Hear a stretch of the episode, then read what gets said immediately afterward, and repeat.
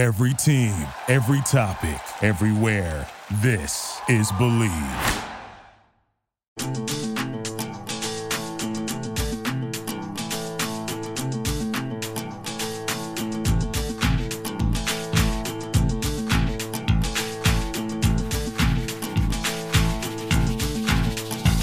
Hi, everybody. Welcome back to Believe in Temple Football Podcast, Season 2, Episode 2. I'm John DeCarlo, the editor of OwlScoop.com. And joining me once again, as he always does, Adam DiMichele, the great former Temple quarterback, Temple assistant coach, and now the the mayor of, of Pittsburgh, we'll call him. back in his uh, back in the 412, teaching teaching young players, teaching young quarterbacks, putting kids to bed. What are you not doing right now? Yeah, man. Uh, I'm, you know, my wife's folding laundry, so um, that's probably the only thing I'm not doing. So I'm sure she's not gonna be too happy with me. You good? But, are you a good um, laundry folder or no? I, you know what? I, I think she, she, she'd have to agree. Like she'll wash it, and I'll, I'll fold. Like I have no issues at all folding laundry. There's no doubt in my life. I'm in my mind. I'm not. I'm, I'm about a little above average. Sometimes it's not the right Yeah.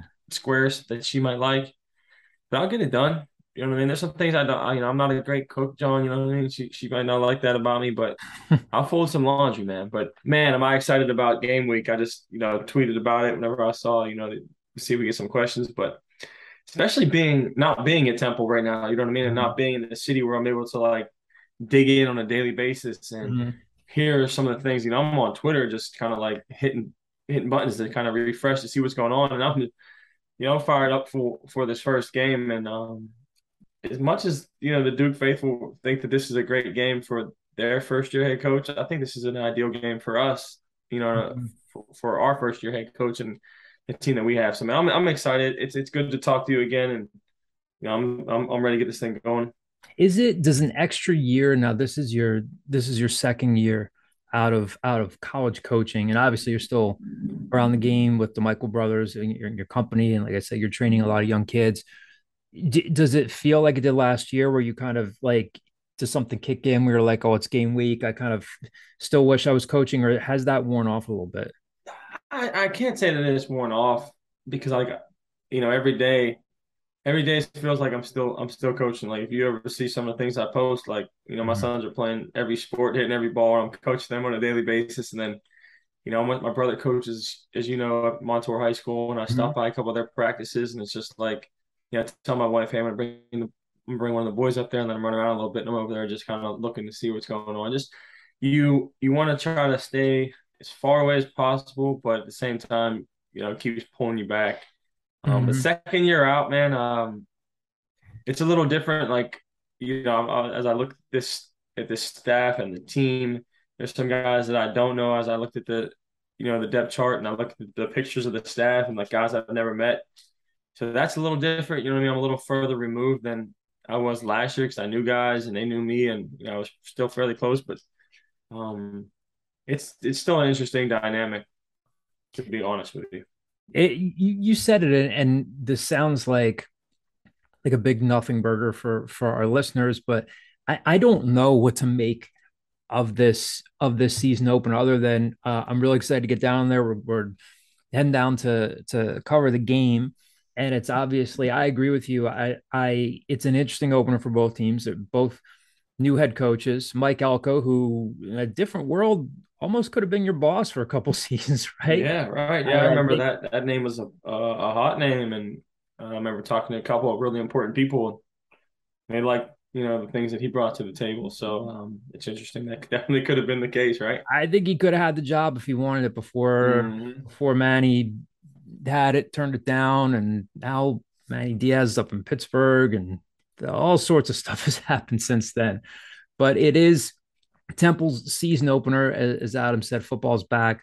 Temple is at Duke this Friday night uh, for its season opener, and two new head coaches in, in Stan Drayton and Mike Elko. Uh, Adam, what what do you think?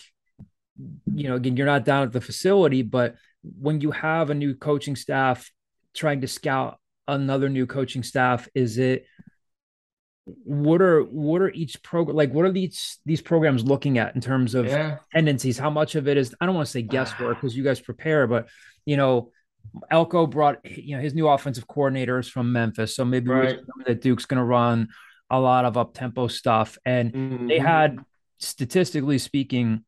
They were the worst. Duke was the worst scoring defense in, in college football last year. Right. Yeah. football. I saw that. You'd have to think that maybe, you know, you don't you don't cure that in a year or two, but uh, Mike Elko is a pretty good defensive football coach, but when you're on a staff like this, and you, if you were still on the Temple staff, what, what would you be doing? Are you looking at a lot of A and M tendencies? You're looking at a lot of Memphis tendencies, yeah. and then just think, kind of. Yeah, I think you hit it. You, you hit it right on the the nail right on the head. I think there's, you know, I remember what we did with a couple of the guys that I that I worked for is like each um each coach, uh, each graduate assistant um, they would have a different team. So like, you know I mean? Obviously we're playing Duke and it would be like, okay, Adam, you have Duke. You know, you have to break down three of their games from last year, obviously with the new staff. So I'm looking at Texas A&M defense, and I'm going through five games. I'm trying to figure out the top coverages, the top fronts, the top blitzes, different personnel packages, and then you know I have film, I'll have cut ups, I have powerpoints made. You know, I'll have a GA or someone along the line that's going to be able to help me with a few different things, and then I would go and you know, week one, I would present to the staff like, hey, this is what they do. This is their strengths, their weaknesses, who they have coming back. You know, again, the top transfers. I know they lost some guys in the transfer portal. They gained a couple guys in the defensive backfield. You know, just certain things like that. You know, you do. And then you know, there's another guy on the defensive staff that is going back and looking at Memphis's offense. Like, hey, are they uh, fast paced, no huddle? You know, what are their sub packages looking like? Um, how many backs does this guy usually play? Are they do they give signals? Is it wristbands? I mean, any type of thing that you can imagine. You know, you're reaching out to other coaches that played Texas A&M mm-hmm. if you have those connections, mm-hmm. um, or, or, or the Memphises of the of the world, and saying, hey, you know, I mean, is there any, you know, especially in this coaching business where you know other people and you kind of kind of keep things quiet. Mm-hmm. That's kind of how you do it, and you know, you'll take it with a grain of salt. Like, hey, these are some of the things we think they might do, but at the end of the day, it could be totally different. So you don't want to bog off the players with too much stuff that might happen and when they get there and it's totally different, and then you know you look like a a donkey's butt. You know what I'm saying? At the end of the day. Um, so it, it's different, man. It's a strange, it's a strange deal when you're playing a new staff with a new head coach and new coordinators. Um, it really is. To borrow a coaching cliche here, before we get to Duke, let's focus on Temple. If coaches are talking to us, like we got to focus on us before we focus on anybody else. Right. So let's look at this Temple team. Um, D'Wan Mathis named the starting quarterback for the opener, beat out Quincy Patterson. We haven't uh, had the chance to talk to D'Wan. We did talk to players at all in the spring. They weren't made available. Kind of understood where Stan was coming from there, kind of getting into this roster. We've talked to players like like Darian Varner, like Jordan Magee, like Adam Klein, like Isaac Moore. I think they put a lot, not all the single digit guys out there, but a lot of them. And um, so D'Wan's going to start. I don't get. I, I wasn't too uh, surprised by that. Um, Stan seems happy with him, says he's doing all the right things, and um, you know we'll see how much how much he's improved, of course. But um, do you get the sense again? You're not around the program right now, Adam, but like you got a little bit of a glimpse of D'Wan. Does he? What does he need to do? differently that he did last year but obviously i'm sure you you could point to things more from a technique perspective. And uh, he was an interesting study for me because sometimes it looked like he would do all the right things throwing the ball. And then the next time I'd kind of look at him and be like, that looks off. He looks like right. he arm talent. And then the next uh, throw, I don't know if it was just not being on the same page as Mike Uremovich, but um, he's got a different offensive coordinator now, Danny Langsdorf. And here's a guy who's been through a lot already through Georgia, has been through a couple different coaching staffs. Your gut feeling here again, they've got a, a guy in Quincy Patterson back them up who's transferred a couple times. EJ Warner, I think if they had their druthers, they would rather just redshirt him. And Mariano Valente, they like what they've seen of him in preseason camp, but I right. probably a backup, a guy that you want to bring in for a couple series if someone gets dinged up. What are you looking for out of D'Wan Mathis? And do you think he could hit his stride under Danny Langsdorf, a guy that's been in a few places and has some NFL experience, has been at some bigger programs? Yeah, I mean, I think again, not being there, so as we do this podcast is just kind of you know our thoughts as a former quarterback and former quarterback coach and a quarterback whisperer now. Mm-hmm. just kidding, just kidding. But um, hey, I'll, you, I'll go with the quarterback whisper. You you'd venture to think that the kid's confidence is at an all time high. Mm-hmm. Um, you know, the hits the transfer portal. He struggled last year. The team struggled last year. You know, whether or not the offense was necessarily suited for his skill set or he wasn't happy or you know things it just was a, it just was a little bit of a mess last year with covid and whatever the case may be you know what i mean the, the confidence issue was low and now you know you get a fresh start essentially competition comes around when when, when patterson gets involved and then you know warner comes in, and then you know when you have more competition it kind of it either elevates you or you you know what i mean just fall to the back of the you know back of the ship you know what i mean it seems like the warner's a guy that came to the forefront after you know seeing some things that your guys wrote up on them and listening to Stan talk. And you see him, you know, I follow him on a couple social medias, you know what I mean? So it's like you could tell the dude has a little different something about him right now. And it's I would think that confidence is one of those things. And will he hit his stride? I don't know. I just hope that they let him they let the dogs loose. And that's you know, you'll see when my my keys to victory later on. It's just like don't hold back. You know, you want to see what the kid can do now. You don't want to go in there and go I remember the late George DeLeon, who I love dearly. Mm-hmm. You know, we our first year was like run, run, pass, run, run, pass, run. It's like you run it and get the second and nine. You run it again, you're second, you're third and seven. It's like they know you're passing. They're either gonna sit back and drop eight, or they're gonna bring the dogs and do all these different blitzes, and you know you're screwed. They put you in a bad position. So it wasn't so just Steve that, Addazio that did that then. Yeah, yeah, it was whole Stevie. I know that. Yeah, that's he's doing pretty good. It seems like he's uh he's he's having some fun down there. It looks like um, mm-hmm. but you just hope that they continue to put him in situations to be successful and you know allow his confidence to to stay where it's at and continue to elevate. And it looks like again, man. I know we lost a couple guys at the portal on the offensive side of the ball, but the skill guys that we brought in in the transfer portal, a couple guys we have coming up, they should help him, you know, along the way. You know, we got some speed at different couple different positions. So I'm anxious to see what the kid brings to the table. I hope he plays with the confidence that he seems like he has right now. I want to ask about the line that's blocking in in front of him, and we'll start with the tackles. Not only are they guys that, that you're familiar with, they're still around, and they get the benefit of circling back and things coming full circle with Chris Chris Wiesehan, a guy that you know well, and you know I, I think that the more people around the Temple football program, you know, more often than not, when single digits are awarded, Temple gets it right more than it gets it wrong, and most of these guys either get to the league or or at least get into somebody's camp or they they go on and do something pretty successful in life. So you have Isaac Moore at left tackle who was great in talking to reporters last week. He just he just brought up Ed Foley unprompted, brought up Kenny Yeboah unprompted, and he seems really excited and kind of feels hmm. like the whole vibe of, of the program is back where it needs to be. And Adam Klein, I think if they if they again if they have it their way, he stays at right tackle and Wisdom Quarshie He really gets kind of just ingrained at center there, and they have no problems with the exchange and all the basic stuff. But I guess when you hear when you hear Weeze and you hear Stan Drayton talk about how far Isaac Moore has come and Adam Klein has come, just kind of what you expected from them, or, or, you know, what is it? How does it make you feel when you hear them again, knowing that they got 12 games ahead of them? It's still a long yeah. season, but how does that make you feel? Because you were around these guys and you know. Yeah, I mean, they're they're they're two of the the best kids that you're gonna find on the Temple program, and probably that have been around the program and the last 10 years, you know what I mean, that I had the opportunity to coach and be around. I mean, zero issues, phenomenal kids, positive, good energy. You know what I mean? Just excited to be around those guys uh, while I was there. It's almost like they took two different paths. You know, Isaac came in a little overweight, you know, mm-hmm. obviously coming from a different place, um, just trying to learn the game, the speed of the game. You know, had Weeze, who was a wild dude, just, you know what I mean, constantly on him and pushing him. And then you had Klein, who was quiet, smart, knew what he was doing, but wasn't there physically yet. Um, but you knew that he'd play, and he played because he was smart. But there were some times where there were times where you know he was getting overpowered, or you know he was out of position, or playing multiple positions. And Isaac went in, and you know what I mean. He's going against you know fast guys at practice, and things aren't going right, and gets a little frustrated.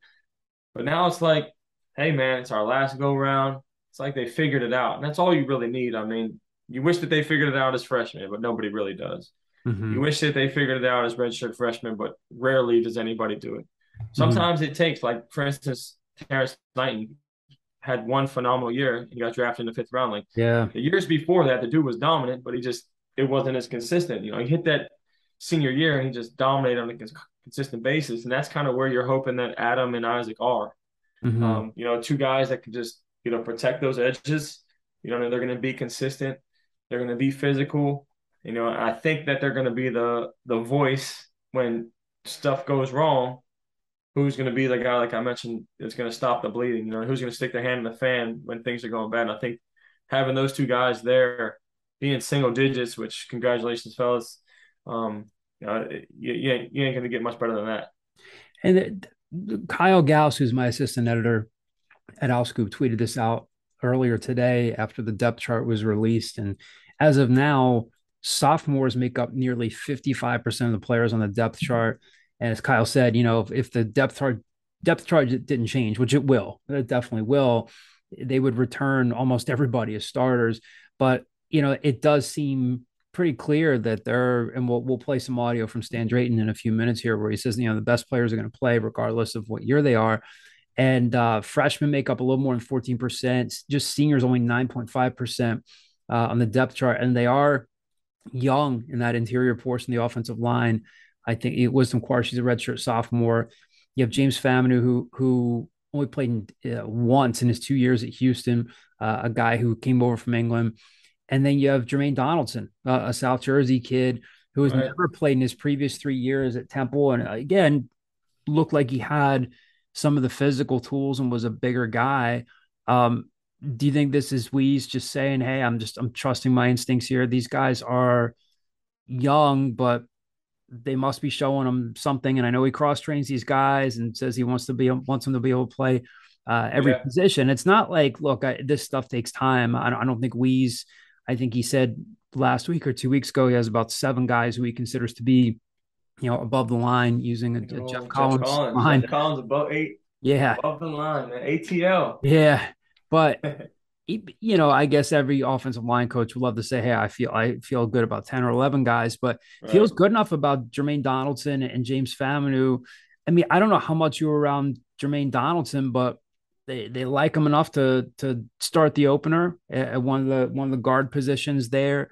Um, mm-hmm. Um, and you know, again, in a perfect world, if if Wisdom Quarshie, if everything's good with the the you know the snap and the exchange, Adam Klein can stay out at right tackle. If there are issues there, you know, I'm wondering if they have to bounce Klein back in. Um, what what are these guys going through as new interior offensive linemen? How much is their head going to be swimming in not only you know their their first their first career starts, um, their first career starts under a new you know a new coach and on the road. Mm-hmm know, sorry, my dog just walked in, my son just walked in, my wife just walked in. They're, they're all giving me the sorry side face. um, it's great if you look at the depth chart. Just imagine, John, it's your first year playing, starting, and you know, or you're a transfer like you know James is, or you're Jermaine, who's you know third year in the program. You had some ups and downs. You you know you got recruited by staff, they left. You had some issues. You were gaining weight. He's a phenomenal athlete. I'll tell you that right now. I mean, if he's he's 305 right now, and I'm sure Wease has some good weight on him because I know him and old Boozer down there got those guys eating right and eating the calories mm-hmm. they need, and they're in shape. But you know, look look who he's playing next to. Mm-hmm. Like Adam Klein is going to be telling him essentially, like, "Hey, listen, buddy, this is what we're doing. This is who we're doubling to. Mm-hmm. This is who we're singling. This is this is your backer right here. If he comes, you know, you got him. I'll take the end. Watch this blitz." So it's like Klein might be playing right tackle, but essentially he's playing center. You know right. what I mean? Like he's telling Wiz what to do. And mm-hmm. Isaac Moore, who's been in the program for 11 years, he's helping James on the other side, who's mm-hmm. you know, who, again he might he played a I don't know what he played in, in Houston. I'm not if I'm not saying I don't know how many games he's played there. Just twice. I mean, guy that, times. Yeah. Mm-hmm. So I mean, you're gonna have Isaac Moore, who's knows a lot of football and been in a lot of different systems, being able to help him along the way because you know you have Wiz playing center who's never played center before, gonna have to snap the ball and make calls, and you know have the quarterback back there. Again, I don't know what their system is on who's making the mic points. Is it the center? Is it the quarterback? Because regardless, there's gonna be a lot of stuff on Wiz's plate. So you could take some of that off of his plate by having two older tackles helping two young guys inside that haven't played much football. Mm-hmm. And here's what I do know about Wease. He sure as heck ain't going to put Jermaine in the lineup if he doesn't think Jermaine can play. Mm-hmm. You know what I mean? There's a you know, there's Victor Stoffel. There's some dudes that have, you know, been in the program, uh, Rodriguez, and some guys I'm thinking I'm you know a couple names just crossing my head. It's like those guys have been around a little bit, and it's like if Jermaine wasn't ready to play, he wouldn't play. So it'll be interesting to see how you know that dynamic is, and you know when they get out there playing against you know the Dukies. And you got at just to to go down the the depth chart here, and again, this is just as of this week, heading into the game. Isaac Moore will start left tackle. Jim Tuobedegu backing him up. And he, I, I, think it's safe to say he impressed the the former staff. I remember Rod talking about mm-hmm. being high on him. James Faminu, uh, the Houston transfer from from England originally, and then Chevy Trask backing him up at 6'4", 282 at left guard. Wisdom Quarshie starting at center. Rich Rodriguez backing him up. Then Jermaine Donaldson, who who who Adam was just talking about at 6'4", 305, a redshirt sophomore, playing and, and starting for the first time. Uh, Louise talked about you know Bryce Bryce Thoman coming along. He's 6'4", 295, a backup right guard right now.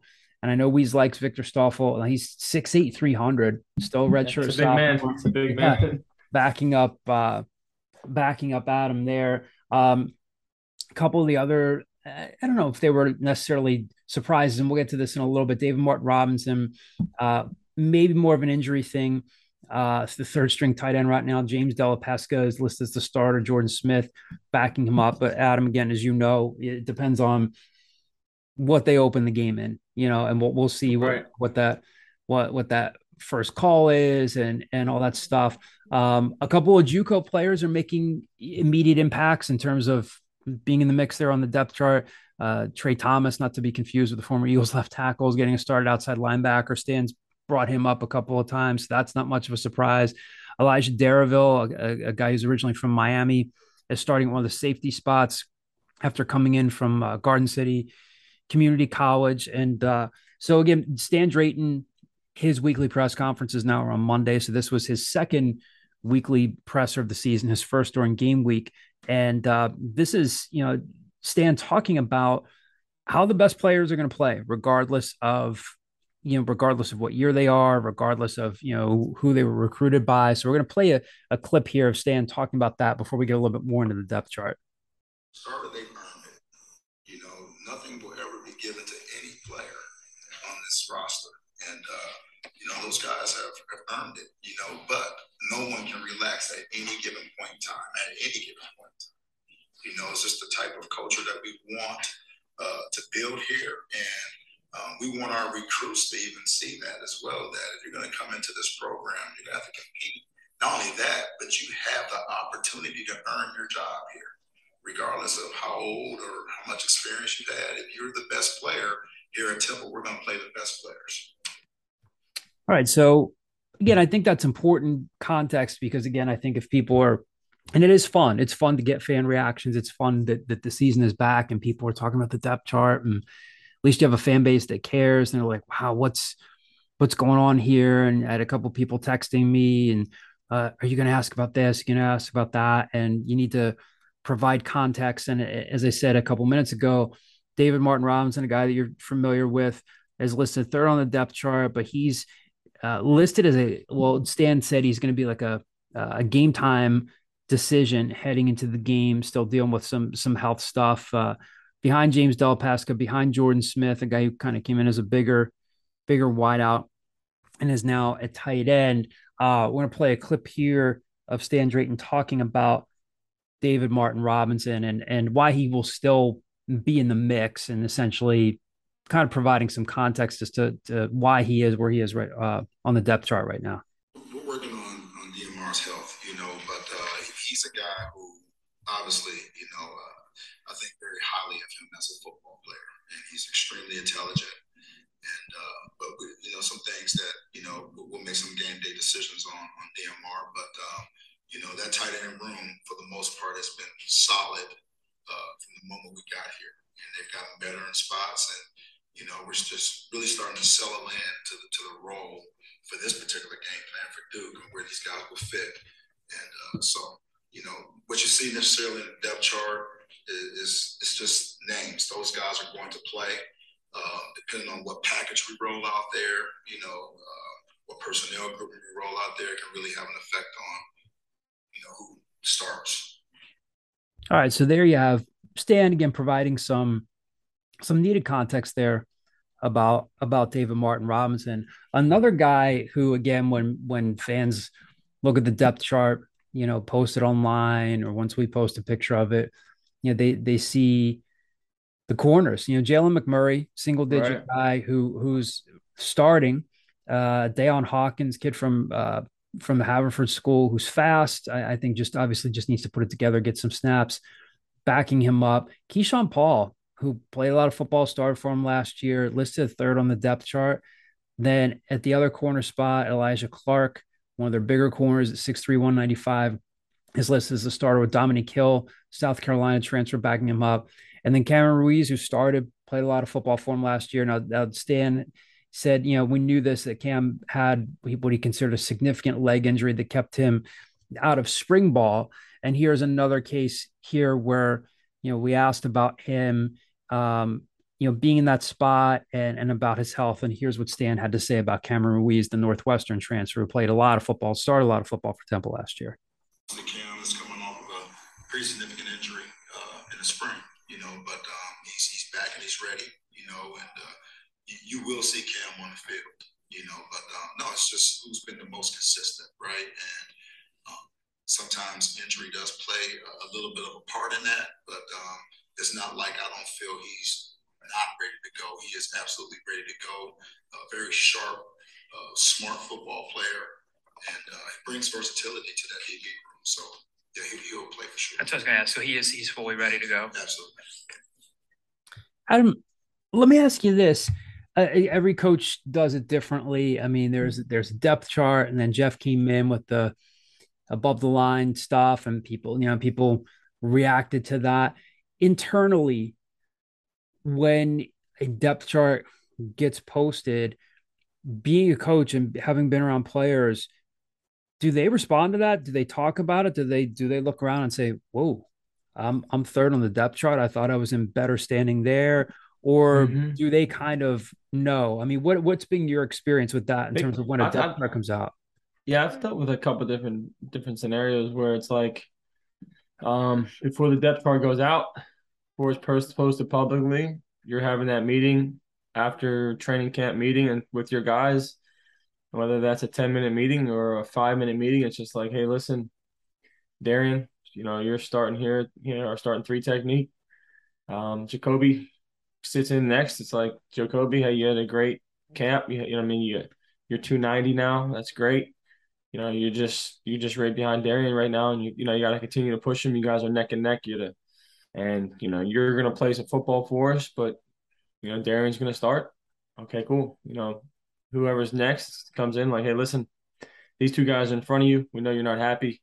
Here's some things you might need to work on. You know, there's been times where guys are happy. Sometimes when guys don't quite understand. Where you know we've talked to parents. Parents would call in, and then you know that was put to a halt very quickly. Um, and then there's times where it's like, hey, you know, you're above the line, below the line. We sitting there for multiple hours trying to figure out who's above, who's below. And that way you don't have to make those those tough, tough decisions right now, like who's going to start. And you could have eight O linemen above the line. It's like, you know, you don't know which which ones are going to start, if there's gonna be a rotation or whatnot. It's like if you go out there and you know you're playing eleven personnel, is James Della Pesca gonna be the first tight end out there. According to this depth chart, he is, but it's all it is is you know what's on paper. You know what I mean? It's not that we have to live in, or die by it. Um, but again, like I said, I've, I've dealt with a couple different things where you know the thing gets posted, guys come in and ask questions. I've dealt with where it gets posted and kids really like, hey, like, at least the young ones are like, man, screw it. It is what it is. You know, I'm gonna go ahead and bust my butt and try to get better. And I've had, you know, you see guys pout during practice. You know what's gonna happen, John. And to people listen, you know, you're gonna have guys that aren't on this depth chart. You know where they're going to go this week?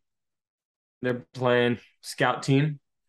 Guys that are supposed to, you know, might have played some football for for, for us last year. They're playing scout team right now. That what kind of attitude are they going to have? You know what I mean? And how are they going to, you know, continue to get the offense or the other side of the ball better? And it's like, you know, Garrett Williams. I know he transferred to Fordham last year after the year, but he was a phenomenal scout team player. You know, anything I told him to do or we told him to do, he just did it. You know what I mean? It's like a couple other walk-ons were that way. It's like, hey, they knew their their role, and like right now, these guys have to understand their role if they're not a first teamer or a second teamer.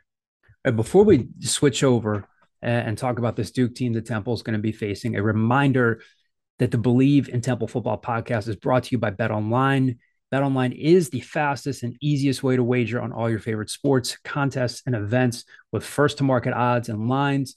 You can find reviews and news for every league, including Major League Baseball, the NFL, the NBA, NHL, combat sports, esports, and even golf. BetOnline continues to be the top online resource for all your sports information for live in-game betting, props, and futures. Head to BetOnline today or use your mobile device to join today and make your first sports bet. Use our promo code BLEAV50, that's all caps B L E A V 50 to receive your 50% welcome bonus on your first deposit. Bet online where the game starts. So let us look at this this Duke team that uh, that's face the Temple's facing. We'll get into a little bit more uh, detail here. And again, like Temple, they're rebuilding as well. Duke went three and nine overall last season, and they were winless in the ACC, which prompted them to make a coaching change there with David Cutcliffe moving on after 14 seasons. And as we were talking about before, Texas A&M defensive coordinator Mike Elko is taking over. They named their starting quarterback this week. Riley Leonard was recently named their starter. Jordan Moore, who had been competing with them through maybe half of camp, uh, has now uh, been moved over to a more what they're considering a multi-dimensional role in offense, mostly at receiver. Our counterpoint at uh, our counterpart, excuse me, at the the Duke rival site at Devils Illustrated, reporting that. Uh, so he's going to be playing a little bit more receiver. Uh, by the second scrimmage, he hadn't taken a snap at quarterback. So a little bit more about Riley Leonard. He's 6'4", 212. A sophomore, played in seven games last season, started one of them, completed 37 of his 62 passes for 381 yards, one touchdown, threw an interception can run it a little bit too. He had 47 carries for 173 yards and two touchdowns. As we mentioned more at the outset of the podcast, Kevin Johns came over as the offensive coordinator from Memphis. So we can see a lot of up tempo, no huddle stuff from uh, from the Blue Devils. Mm-hmm. Adam, I want to stop there, and I don't want to undersell this, but is there in the coaching community now, in the college coaching community, not that every team runs tempo. Some do it mid game, some mix it up, some thrive off of it. Does it still wear down defenses like it used to, or are people so used to it being a part of the game where you just kind of anticipate it, or is this something that you can never really fully prepare for just because of the pace and just because it exhausts you? I think you try as much as you can to prepare for the pace. And like it's almost like when you play Navy, you ha- and you play Navy the eighth game of the season, you still have to prepare for Navy during training camp. Like we were prepared right. for Navy during training camp every year. So there's certain times where you know their staff will say, "Hey, it's speedball," and it's like the offense is running these six plays as fast as humanly possible. The defense can't sub um, because they want to see guys that when they're tired to see how they relay mess re- relay signals in and whatnot. They want to see guys when they're tired. How is their technique? They want to see if the defensive line can line up. So can you fully prepare for it? You know, I, I don't know, um, but teams will do whatever they can to prepare for it. And again, I'm not sure what they'll do. Um, I was just in my brother's high school game, and the team they played was playing some. Uh, they were doing some tempo stuff, and you know, I mean, your guys, the defense gets tired. You know, I mean, what they're gonna, what's gonna happen is you see that they're gonna put in a new wave of defensive line, a new wave of linebackers, and guess what? they're not as good as that first group that was in there. And that's whenever you go ahead and you know you run that play that you think is to be the, the the the big bang. You know what I mean? It's like, hey, let's go ahead up top here, or let's keep pounding. You know, what I mean, this outside zone with this sort of RPO, and you know that the corner that just came in because this guy just ran two go balls, like UCF, for instance, right? They play so fast, and they would just have one guy on one side of the field. Trey Nixon, who's with the Patriots or somewhere else right now, but he just run as fast as he can down the sideline, mm-hmm. and they throw a bomb to him. Then he come back the next play, different receiver, and they do the same exact thing on the same corner. It's like then you put that next corner in, um, and he's he's not as good as that first guy. So you know you try to prepare, and, and sometimes you know what I mean. Like what's good when you play teams like that, you didn't go three and out very quickly. Yeah, and they can be off the field in a second. You know what I mean? And they just you know they live and die by that tempo. And I remember one time with with Matt we had like seven tempos. You know what I mean? It's like, okay, fast with signals, fast, look over to the sideline. Like that's how you could do it too. You know, you can go fast and then look to the sideline, and that kind of just lets everyone catch their break breath and gives the O line a break from being in that stance. So it'll be mm-hmm. interesting to see what kind of mode and, and, and you know which way their offensive coordinator and their offensive staff is, is going to go this this week. Mhm. So Duke, like Temple, is a little unproven at running back. Uh, Mataeo Durant is he still with the Steelers? Adam, did they did he make? I think he just I think I want to say he just got cut. I was just looking at their cuts. I was because I read a couple of things from the, some of the, the Temple guys that got released tonight. Mhm. A little disappointing, and I, I read his name. I think they let him go, if I'm not mistaken. Yeah, I hadn't gotten the chance to get the look at the latest cuts before we hopped on here, but yeah, nonetheless, he was very good for Duke last Mhm. year. And then Jordan Moore, who we just talked about, was their second leading rusher. Again, he was at one point competing for the quarterback spot before they moved him. And Jordan's from uh, well, Evan Boozer's high school in, in Maryland, Royal Blakefield. So we for we brought Jordan on a visit, and he's you know they came up here. I wanted I think three times. You know what I mean? And he was just a phenomenal kid. So you know I'm sure he's you know he'll be successful down there. But um, I really liked him, and I think he's going to be a special player. You talking about Jordan Moore? Jordan Moore, yeah, yeah, yeah. So Mhm. we recruited him at Temple. Yeah. that's one of the few that I know that are down there. hmm Um, you know what I mean? But he was, you know, he was looking for, you know, a, a really good academic program. hmm And the kid's, he's a special athlete though. He he can do some a lot of different things. So Mhm. as you can see, you know what I mean, moving him to wide receiver hmm um, works for them. And another Jordan, Jordan Waters might be their lead back. He ran for 197 yards last year.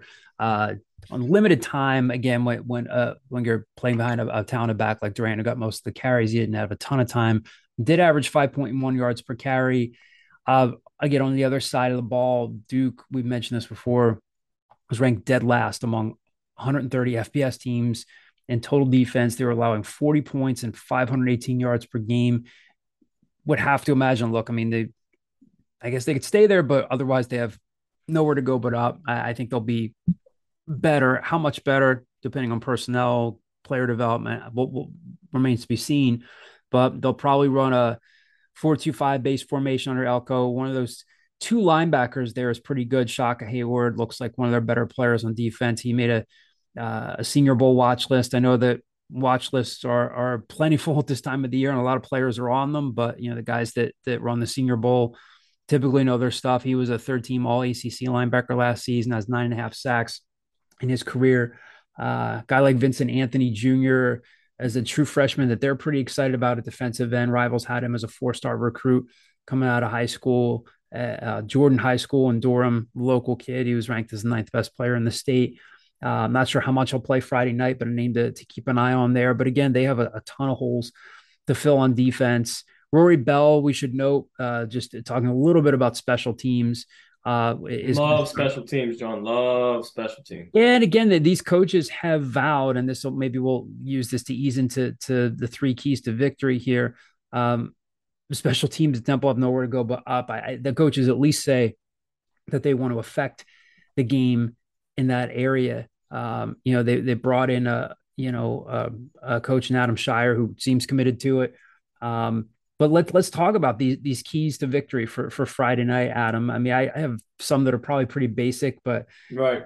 I, I want to hear what your three keys to victory. Yeah, and, and you could easily, I could easily, you know, went with uh, you have to win. Like you know, when I was with Matt and you know Phil had this, Phil Snow had the same exact key to victory every week. So I'm gonna try to juice it up a little bit and have a couple different things. But like for me, being a first time head coach, and I've been around three guys that were Matt's first time head coach, or Al Golden first time head coach, I should say. Um, Geoff Collins first time head coach, and then Rod was the only one that wasn't a first time head coach that I, you know, had the chance to work for. So as stands first time head coach, you have to. I guess you could just put this one really quick. Attack from attack from play one. What I mean by that is don't play the game to not lose. You know I mean? Try to win the football game. Like, um, let the boys play. Like, let them eat. Like they're gonna say, you'll see guys doing the whole eat.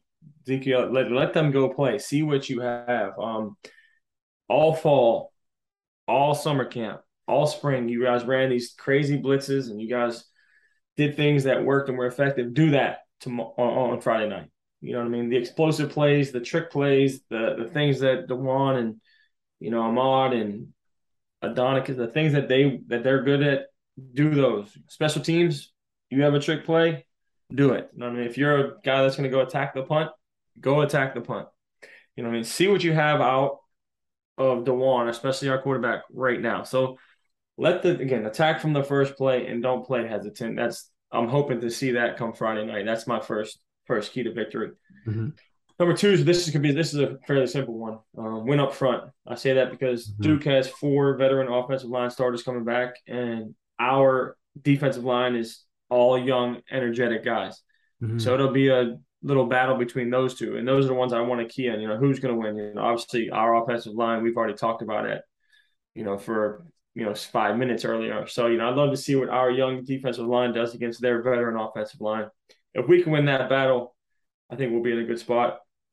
And to me, um, especially first games of the year, I know some guys were scoring a lot of points, but first one to 24 points wins the game. That's my opinion. Hmm. Whoever gets the 24 points is going to win the game. Whoever gets there first wins the game. Um, so again, both quarterbacks are fairly, I say, fairly inexperienced. You know, D'Wan was in and out of the lineup with injuries, and you know, obviously, uh, Riley only you know threw for 400 yards last year.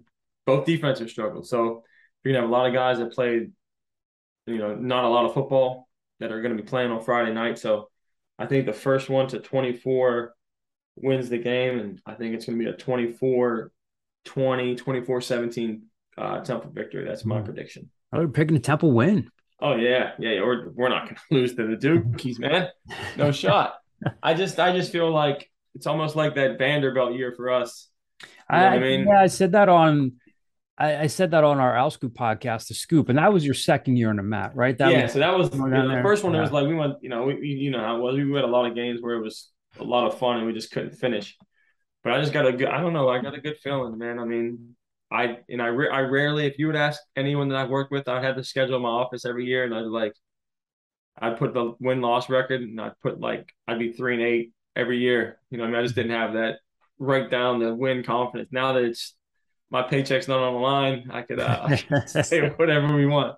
Um, but yeah, those are my uh, those are my keys, man. It'll be interesting to see. Like I said, we get into the red zone last year. Uh, you know, I took another quick stat. Like they gave up 93% score rate in the red zone. Yeah. Like that's 51 of 54 times people were scoring on them. You know what I mean? So that's that's something that we need to be better at. Um, so it'll be interesting to see. I mean, they got a lot um a lot of doubters. I think that we have a lot of doubters. You know what I mean? That's like both teams are gonna have chips on their shoulders. And it's like, I mean, I, I think it's gonna be some physical football being played, um, one way or another. You know, being from, you know, Elko and the defensive mindset, and the way that Stan just kind of preaches the Temple Tough mantra, I think it's to be one of the better games, you know, Friday night. Mine are, I think mine would be fairly simple. I mean, oh, first one I think of is, I mean, it sounds so basic, being able to run the ball and establish the run, and not necessarily for like 250 or 300 yards. And I don't think right. they're going to come out of, I don't think they're going to come out of this game and say, oh, Ed Saydee is the guy, or Darvon Hubbard is the guy, or Jakari Norwood is the guy, although Stan seems pretty high on him, or even Trey Blair out of Havertown High School, Haverford High School, excuse me. It's a few blocks down the street from me here. Um, I don't think they're going to necessarily find the guy, but if they can establish some confidence there, I, I think it would just be so huge for the interior of that offensive line, like James Famu, like Wiz, like Jermaine Donaldson, if they can just look and just see somebody whiz by them because they they blocked who they were supposed to block and they anticipated what they were supposed to anticipate. I think that would that would be huge. Second thing for me, you know, make Riley Leonard uncomfortable. He's not again mm-hmm. not a super proven quarterback coming in. You know, I one of the things that I, have wanted to ask a, a guy like like Darian Varner, who's now bounced outside, he shed some weight. You know, the, the single digit tradition. We talked about it earlier. You know, I wonder what's going through Darian Varner's mind. He had he led the team in sacks last year, but he had yeah. they just weren't a good football team, but he led them in sacks with three. Is Darian Varner looking and saying, Man, that they gave me that number nine. That's a serious number around here. You know, Muhammad Wilkerson's not in the NFL anymore, but he had a he had a relatively short career, was a very good football player and a first round pick. Yeah. Uh, you know, Jacob Martin, Matt Ioannidis, like some really good players. Whether it's him that, they, whether it's a guy like Darian that can knock him around a little bit, whether it's a guy like maybe uh, from out by your neck of the woods, a guy like Leighton Jordan, who you recruited him, right?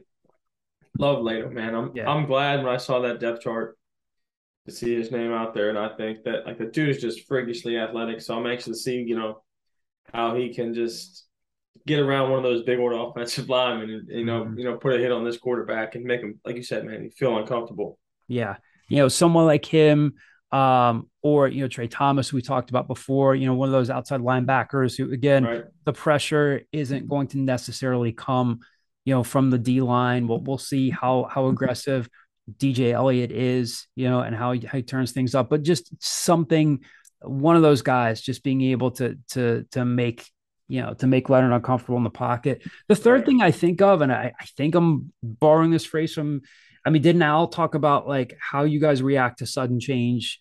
Yeah. It's oh, gonna yeah. be So everything. a big deal. And I think that's going to be just you know again it probably doesn't sound like anything super insightful, but again with with two two teams playing under two new head coaches, uh, and a lot of guys. One of the one of the things I talked to Stan about was you know managing expectations, managing emotions in in any opener, whether you're a, a first time head coach or not.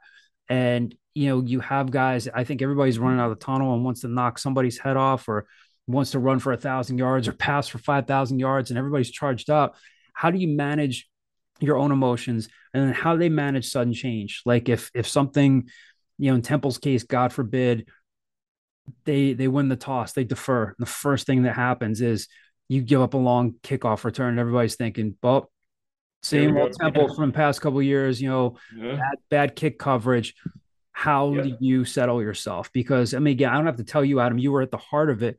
Wasn't that half the battle for you guys and just Always not was, letting man. things go off the rails and saying, how do we say it's no longer a typical temple? We're going to turn things around. That was more than half the battle, right? Absolutely, man. You hit it right on the, the nail on the head again, and that's a that's a great that's a great one. And like I said, how how do you handle, you know, when things go bad? I mean, a fumble, um, interception, a missed tackle. I mean, all these things that happen in the game that happen. Just I'm just talking like hundred times throughout the game. It's like you know you have to keep that confidence and just keep plugging.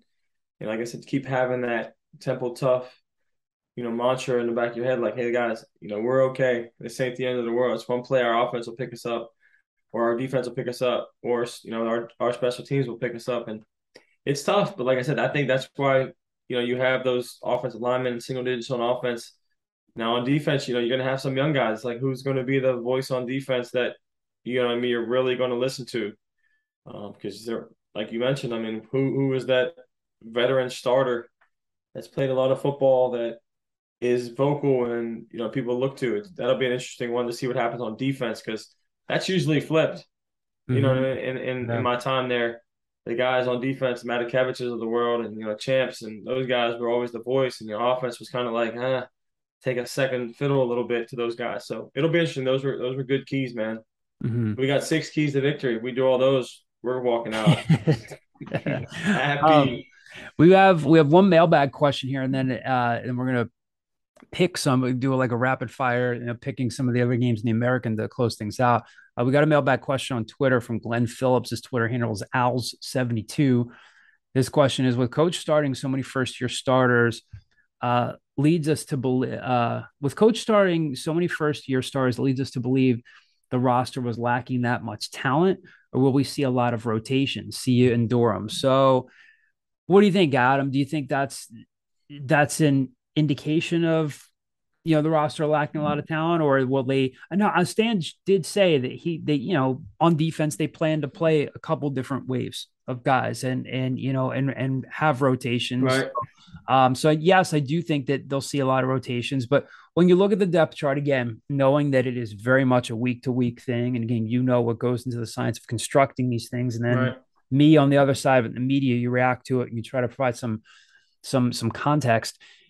Do you think the roster was I mean, had to be lacking some talent. There was a coaching change. There had to be some Right. issues there, but or do you think this is just uh there will be rotations and that some guys are going to respond better to a new staff and it's just Yeah. right place, right time for some of that? Probably a mixture of both. Um, as you saw, I mean, you know, we did a we did a uh, a podcast on hey, you know, who's going to be you know the starters alongside Cam and Keyshawn Paul at corner. Who's going to be those safeties this year? Who's going to be? And then you know, the depth chart comes out. Obviously, I'm not there, and you're there. You see stuff, and you know, I mean, you you hear coach talk, and next thing you know, they're not starting. So it's like, are they not good enough? Were they not? Are, just, are these guys? Did they get developed that quickly by the new staff, and you know, that more comfortable with their style of defense? Like, it's quite possibly that the the style of defense that we, played two years ago is different than the style of defense that those guys playing right now, and that's maybe why a six three corner like Elijah's playing or you know, what I mean, you're having interior D linemen that are a little different than ones in the past. So I think it's a little mixture of both. You know, there's going to be waves of defense. There's going to be waves of offense. You're going to play six or seven wide receivers. Probably going to play four running backs. If I was a betting man, you know, I mean, you might see two quarterbacks. You're to play. I mean, and that's I think the the good thing, you know, about the first game not being a conference game, I guess. And it's you know, what I mean, it's not an easy one either. So you know, you're allowing to see the competitive side come out of some of these guys, but at the same time, you're able to rotate some guys in and you know see who's playing best, and that's who you keep in. Well, you know, real quick, Adam. After this is a, a, huge question. Before we mm-hmm. get to before we close things out here with, with uh, picking some of these games, I wanted to ask you this too. Uh, Stan said that they're traveling for quarterbacks, so they're going to travel obviously. D'Wan Mathis, Quincy Patterson, Mariano Valente, and they're going to travel EJ down there again. Not that mm-hmm. traveling for quarterbacks is is rare, but as a former quarterback, as a former quarterback's coach, what is that? It might sound like a simple question, but what does that do for a guy like like EJ Warner just to go be on the road? Even though I would have to imagine their goal is like, we want to redshirt this kid, mm-hmm. still 18. They think very highly of him, and in a perfect world, he does not see the field at all this year unless it's in a blowout. Well, right. what traveling four quarterbacks and getting him on the road and around the guys on a game like this, what does that what does that do for a guy like EJ, where every single, again, you could say this for every guy in the field, but when the microscope is under a quarterback, where every single step in his development is so important, what does that do for a guy like yeah, that? Yeah, I, I, think that, well, for one, he's obviously not a distraction. Um, those guys wouldn't bring anybody on the road that's a distraction. That's not going to play. You know what I mean? So having him there, one, he he definitely has a job to do during the game. Right. Whether that's um, doing the signals, mm-hmm whether he has a headset on where he's you know signaling the play into the wall if they're doing using signals or whatnot. You know, he's still taking the quarterback test that they take every night before the game. He's sitting in those quarterback meetings, listening to see you know how professional it's you know things are done and how serious it really is. You know, because the guys just just come from high school. I know his father is you know Hall of Famer, but he might not have seen it done you know at this level right now in college. You know, him being on the team. So he's eating a team meal. He's in he's in the hotel room you know, he's taking, like I said, he's taking the test. He, you know, it's probably a confidence booster. It's one of those things where he's going to go out there and warm up. He's going to throw. He's going to see the lights. You know, and he's going to see the fans. He's going to feel the energy. Um, and then, you know, hopefully when his time's called, the moment won't be as big as it might have been if it was his first time on a trip. You know, he's going to be on the plane eating the cheesesteak or the chicken parm, whatever they got, the cool meal that I, I so I so dearly miss. um, that's the top ten things I miss from from coaching is that those those road trips. But you know, we'll talk about that list another time. Hmm. but his confidence will be, you know, it'll it'll be big time, and he'll be able to, you know, bring. I'm sure positive energy to to D'Wan when he gets off the field. And that's kind of all you have to ask for those guys. Just say, keep quiet when you know we ask things of you. If you have any thoughts or you know, I mean, just keep keep D'Wan and the guys positive, and you know, that's kind of where he where where he'll go. All right, so we're gonna close things out with some picks. I want to preface yeah. this by saying that I am over the years I have been the worst at paying attention to point spreads. I've had I've had friends text me and say, "Should I bet Temple today?" And I'll say, "I have no idea." There's so much. There was so much parity in the MAC, so much parity in the American. I would make, you know, I'd I'd make jokes with friends and say, "I don't want to lose your money," but we're gonna give this right. a shot. But again, I preface this by saying I'm I, I'm usually in the rare times that I do it, even just with something fun amongst friends, I'm I'm horrible picking. Well, you either gonna come in first or last, John. So yeah, there's only two of us here, but you might have a guest picker maybe every once in a while. But like I said, I'll, we'll just do the AAC games, the ones that have lines. There's a couple that don't even have lines. So we got so, what um, NC State. I got, you want to run um, down the list here? Yeah, I got I got the list here. Yeah, I'll write them down. I'll keep track. And then um, you know, like I said, we'll sign off after this. Temple at Duke, uh, Duke minus seven. Um, you can go first here. God, that's a see, and maybe I'm too close to it. I have no have no idea what to make. Do you think that's a Duke friendly line? You think that's a Temple friendly line? It wasn't. It, I know it wasn't six one point. So there's the the there's a part of me that's gonna I'm gonna take Duke there. Uh, you know, for for Stan and for for their sake, you know, be cool to see them go down there get a win. If right. I, I gotta, you know, kind of cut things down the middle here. If I were to take an educated guess, I think we'll see a lot of moments in the game where you see signs of progress. But I do think there's something to be said for going down there, and they are going to be on the road going up against a, a pretty good staff. And mm-hmm. I think it would be a big deal if Temple goes down there and wins, no matter how bad Duke was last year. I, I just think that that you know they're not quite there yet. No, they're not going to be there all season. They're not going to win nine or ten games and win the you know win the conference. But I'm to take I'm to take Duke to cover. Fair enough. I'm to go with Temple. Uh, you heard my. For some reason, I just feel really good about the first game with the way Stan has been, you know, leading this crew. Um, I think there's going to be three or four explosive plays to get to that 24 points, whether it's a, like I said, a, a fumble on a kickoff returned or, you know, one of those kind of deals. And I'm just, I think Temple Temple covers and we actually get the win. Um, mm-hmm. So game two, again, these these two don't have lines, so I'm going to skip them. It's South Carolina State at UCF and Delaware at Navy. So Here's the next one: NC State at ECU, and uh, ECU is getting 11 points. I'm going to take NC State. I love Devin Leary. Was one of the best kids that I saw yeah. at a Temple camp ever. Uh huh. Um, so I'm going to take NC State and the old fighting Aaron Jarman's down there at ECU. His birthday's his birthday's today. I didn't text him yet, but I, I love Aaron Jarman. Mm-hmm. Happy birthday, Aaron! For listening, to my friend. Who you got, John? Yeah, I got NC State too. I I cool. there are some I think there are a few people here and there who are kind of optimistic about ECU this year.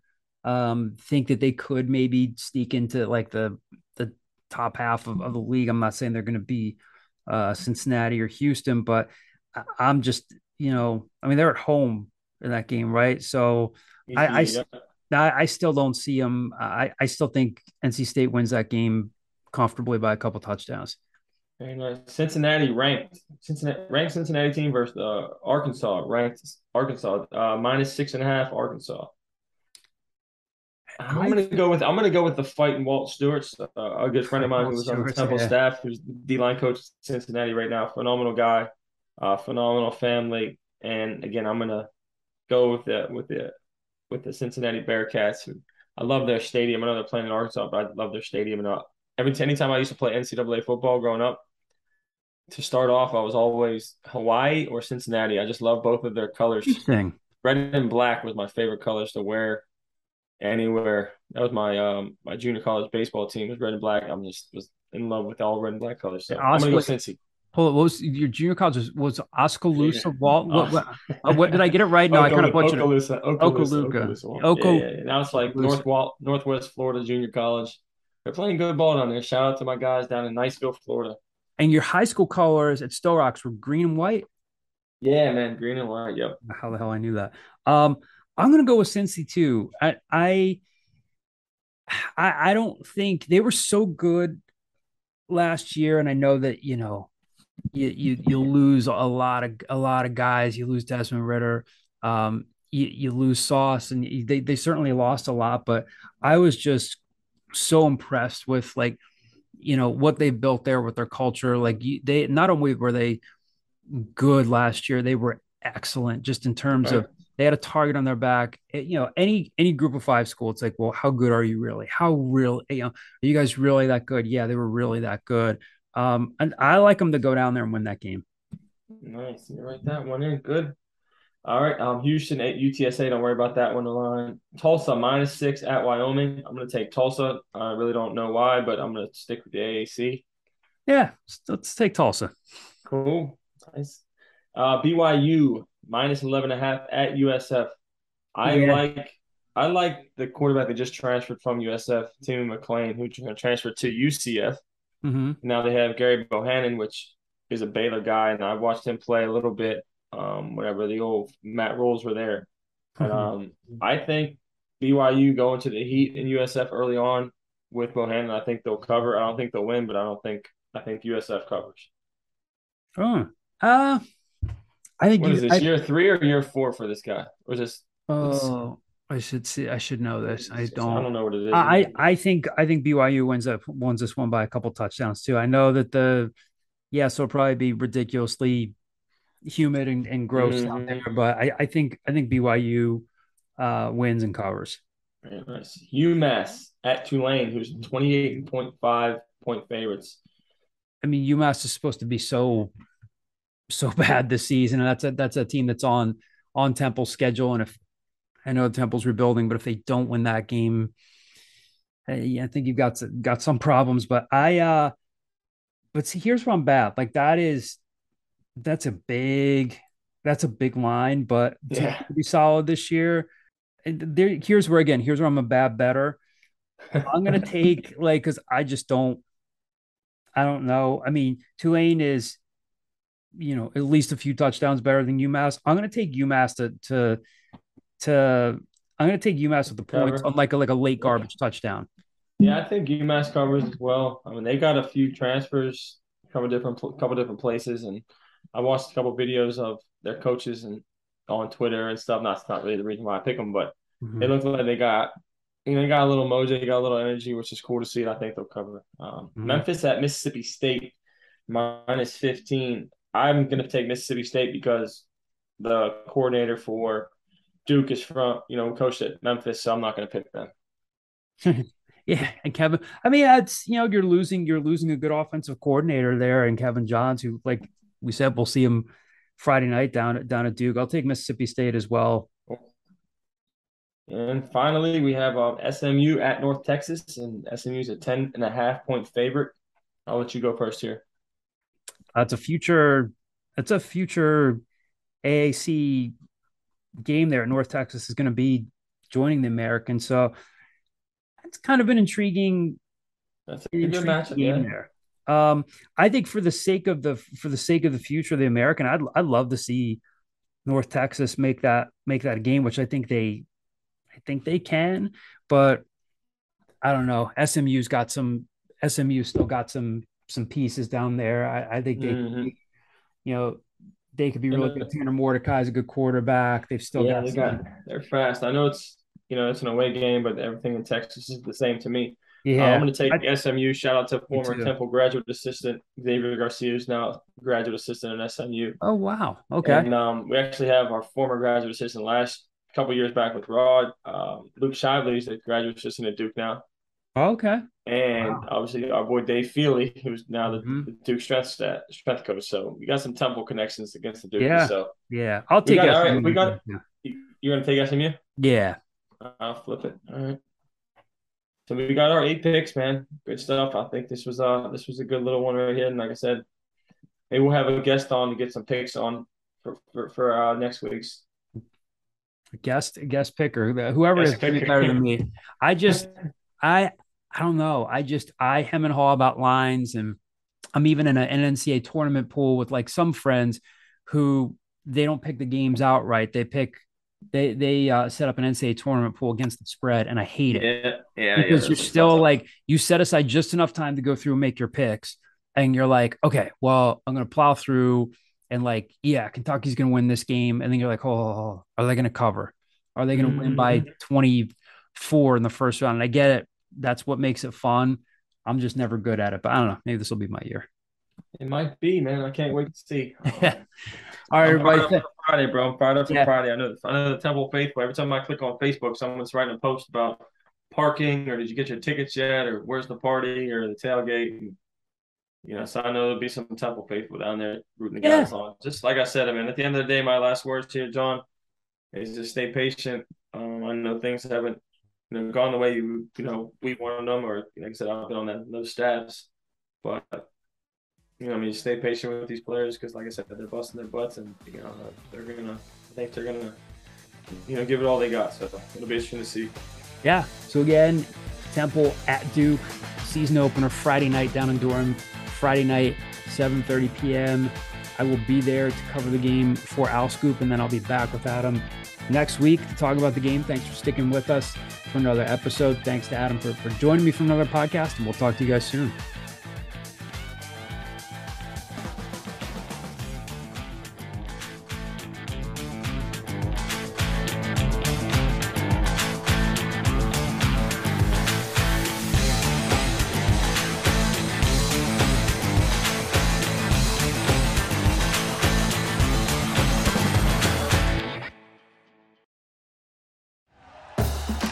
for listening to Bleav. You can show support to your host by subscribing to the show and giving us a five star rating on your preferred platform.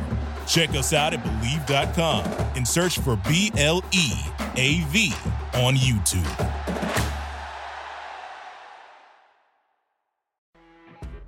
You know, when you're listening to a true crime story that has an unbelievable plot twist that makes you stop in your tracks? That's what our podcast, People Are the Worst, brings you with each episode. I'm Rachel. And I'm Rebecca. We're identical twins who love true crime cases that make you say, didn't see that coming, and we hate the people responsible for them. Listen to People Are the Worst now on Apple, Spotify, or wherever you get your podcasts.